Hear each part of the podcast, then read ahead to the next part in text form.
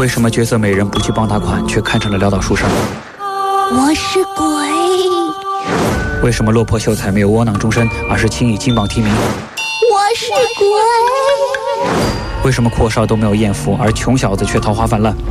哎，我是鬼。神仙脱不了俗尘气，妖怪也有人情味。书生寒窗下，女鬼姗姗来。哎，我都说了，我是鬼。神篇小课堂，《聊斋志异》，照妖镜收。欢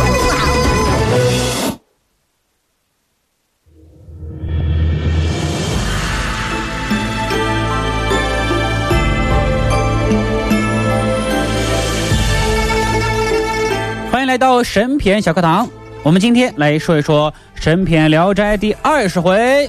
《聊斋之长亭》，翁家有女初长成。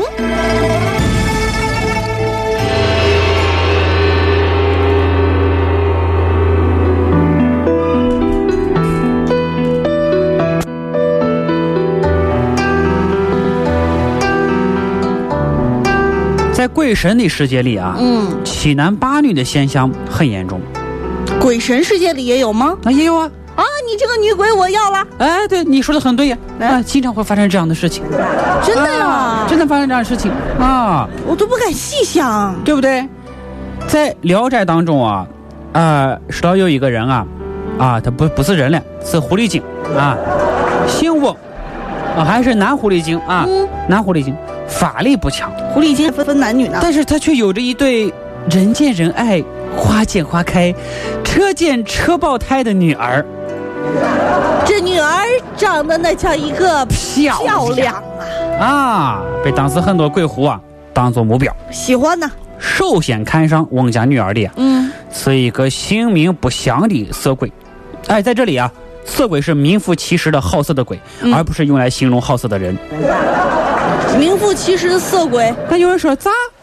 鬼也敢打狐狸精的主意啊！你不要这么大惊小怪，鬼欺负狐狸精的事情啊是经常发生的，比比皆是，因为狐狸精也是在一个修炼的过程当中呢。是不是？哎，我真的我对他们这个界啊，我太懂了。太懂了啊！在翁家也是这样。嗯，翁老头儿的小女儿呢，叫红婷儿啊。红婷儿呢，当时啊，当时呢，就有一个鬼呀、迷住他了。女儿是翁老头后半辈子希望，他不敢怠慢啊，赶紧吧啊，花钱消灾，准备些真金白银前去请个法师。翁老头请来法师啊，叫做石太仆。嗯，这个人呢是专门捉鬼的，并且是以此为生。他并不知道他的雇主是狐狸精，他一再声明：“我只会捉鬼啊，我不会降狐狸精啊啊我只捉鬼啊！我再说一遍，我我不会弄狐狸精！”啊哎。呦呵，这是。如果是狐狸精，翁老头也不要让他降了呀。嗯，翁老头当然不会把实情相告，自己的身份也不会暴露，而且呢，狐狸精被鬼迷住，这话说出去也不大好听啊。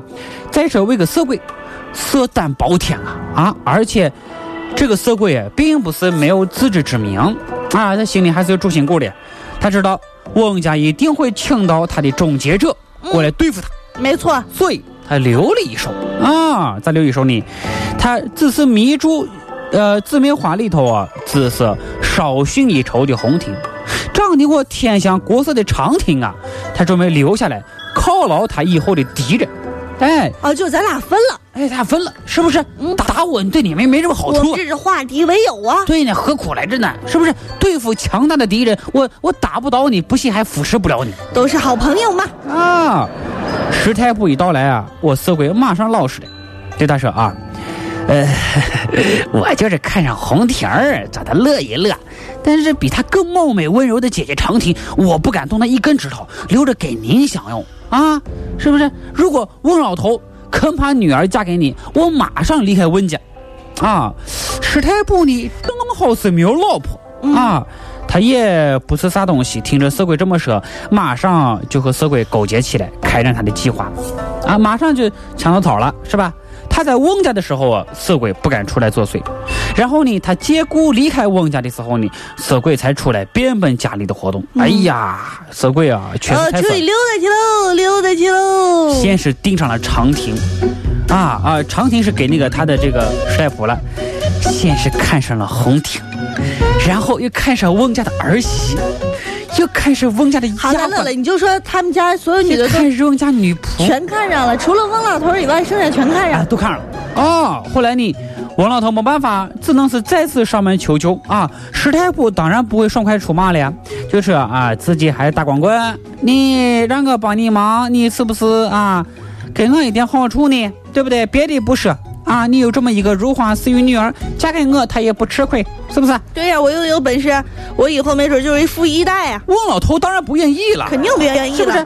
我这么一个如花似玉女儿，我嫁给你这么个人，我嫁给一个神棍，真是的啊！但石太仆呢？不见兔子不撒鹰儿，娶不到翁家的狐狸精女坚决不出马。那得了，你就让那色鬼在你家待着吧，溜达呗。走走走，好好好，我嫁我嫁，然后就把女儿带着，没办法呀。此话当真？石太仆再次出马，色鬼知道该怎么做了，马上一溜烟就跑了，再无踪影。所以说，色鬼可以啊，这个家伙连续作案，手段卑劣，情节恶劣，并非但没有被石太仆降掉吧，还让石太仆欠了他的人情。啊，我觉得世界上最卑鄙的鬼啊，莫过于此了。当然，你说这个翁老头啊，留史太仆下来啊，也是热情款待他，同时呢，也想趁机把他干掉啊。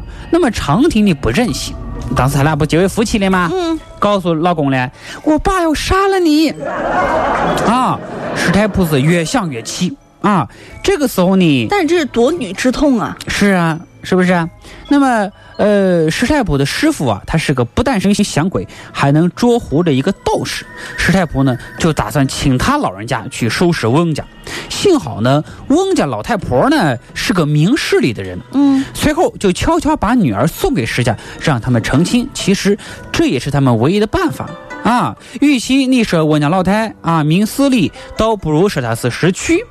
几个月之后，翁家派人啊接长亭回去探亲。嗯，那么长亭一去就不复返。但是长亭这个女人嘛，她又是为种中了封建思想的毒的狐狸。就就是如果我嫁了老公，那么我一辈子就是死的。我人是你人，我鬼是鬼，狐狸精是狐狸精。哎呀，这这话说的。后来啊，石太仆他老爸去世，他要偷偷的前去祭拜。你看多孝顺的儿媳妇儿是吧？被石太仆强行留下来，又又做了一段时间夫妻。长亭的母亲是思女成疾呀，他回去探母，又被他老爸翁老头留下来，他们夫妻再次被拆散，所以弄得鸡飞狗跳的。再说呢，这个狐狸精翁老头呢，虽然反复无常，让人厌恨，其实呢，他他也是可怜的人。你想啊。他觊觎众王两个女儿吧，大女儿嫁给一个神棍，二女儿后来也没有好的归宿，嫁给一个纨绔子弟叫赵某。啊，翁老头发现女婿不成器之后悔婚，赵家又不是好欺负的，找来一个道士把翁老头给捉走了。那么这个长亭和他老妈打探到这个道士不是别人，就是石太仆的师傅，连忙来求石太仆帮忙。嗯。啊，那么这个石太仆呢？好吧，我帮你忙吧，帮你忙。师傅也答应了啊。石太仆呢，就一再的就挖苦这岳父啊。你看，要不是我，你然能过入好日子，老头跟你说你没事过日子去吧？你甚至呢？你说现在日子过得是不是好？来，咱咱爷俩坐下，咱喝几口酒，咱说说这事。他还真没跟他喝酒吃肉。你说你当时还想杀我来着？哎，石太仆啊，把他救了之后，给他送了榜，是不是？按说这是你岳父呀。我这是以恩报德，以德报怨呢。对呀，结果越说越气，还用绳子把他的岳父抽了一顿。不是这小心眼儿啊，小心眼儿啊，对不对？岳父就说你什么玩意儿，你怎么还出尔反尔呢？后来这个王老头回去之后也长了记性，再也没有说拆散女儿女婿。嗯，也许他知道，无论他怎么努力，也没有办法给两个女儿找到如意郎君，只能这样了呀，是不是？反正从此之后吧，这个翁老头和女婿石太仆之间啊，是大路朝天，各走一边，各回各家，是各找各妈。